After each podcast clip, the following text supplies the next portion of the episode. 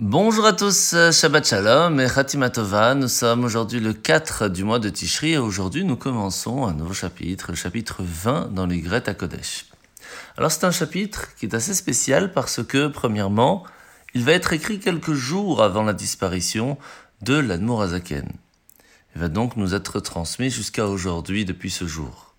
En plus de cela, nous allons voir comment est-ce que, de façon générale, il est facile de comprendre eh bien, que toutes les lumières spirituelles font partie intégrante de Dieu. Mais comment peut-on vraiment assimiler que chaque petite chose physique et limitée qui se trouve dans ce monde fait aussi partie intégrante de Dieu? Alors pour comprendre ça, la Azaken va nous ramener le Tikkun Zohar.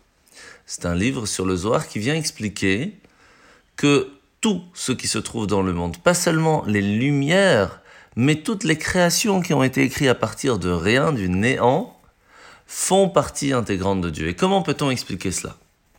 Alors premièrement, on sait que la différence qu'il y a entre les mondes spirituels et notre monde physique, c'est qu'il y a toujours cette création de cause à effet. Donc, par exemple, la chorma, la sagesse, la base de la compréhension va amener à développer cette compréhension, qui va amener à ressentir quelque chose? Donc il y a toujours une cause à effet, une après l'autre. Et c'est ce qui se passe dans les mondes spirituels. Par contre, à un certain moment, on va devoir passer de quelque chose qui est une lumière à quelque chose de physique. Et là, c'est totalement différent. C'est une création qui est totalement nouvelle. Ce n'est plus quelque chose de cause à effet, c'est quelque chose qui n'a rien à voir. Et c'est là que va arriver ce que l'on apprendra plus tard, le mot shrina. Cette différence de création, ce changement total. Et là, c'est une création vraiment à partir du néant. Eh bien, il faut savoir que cette partie-là, elle est attachée à Dieu lui-même, étant donné qu'il va falloir une force bien spéciale pour réussir à faire ce changement, c'est la force même de Dieu qui va réussir à la faire. Et donc nous comprenons comment est-ce que chaque petite chose dans le monde fait partie intégrante pas seulement des lumières qui se trouvent au-dessus de nous, mais de Dieu lui-même. Alors les mitzvot de ce matin sont les mitzvot négatives euh, depuis la numéro 340 jusqu'à 345, où un homme ne peut pas se marier ni avec son oncle, ni avec sa tante, ni du côté de son père, ni du côté de sa mère, ni euh, avec euh, la femme de son oncle, ni avec euh, sa belle-fille, ni avec sa belle-sœur, ni de son côté, ni du côté de sa femme. Alors la paracha de la semaine, nous sommes donc à la fin de parachat Vayeler, où nous voyons que Hachem va s'adresser à Moshe depuis la nuée pour lui confier la mission de conduire le peuple juif en terre d'Israël.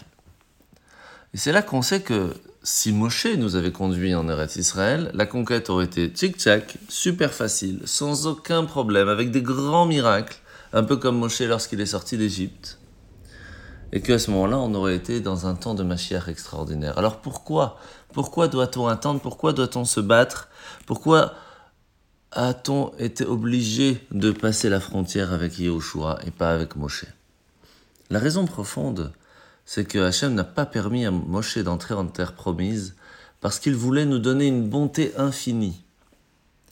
Et si nous n'allions pas gagner cette bonté avec un certain effort, on aurait ressenti de la honte, la honte du cadeau de n'avoir rien fait pour recevoir tout cela.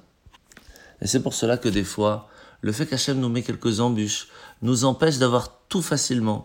Eh bien, c'est pour notre bien pour nous permettre de gagner des récompenses, nous permettre de profiter pleinement de nos efforts. Alors on espère qu'Hachem nous donne la force de réussir contre ces épreuves et que les récompenses arrivent facilement, le plus vite possible, avec Mashiach et une bonne année. Shana Tova et Shabbat Shalom.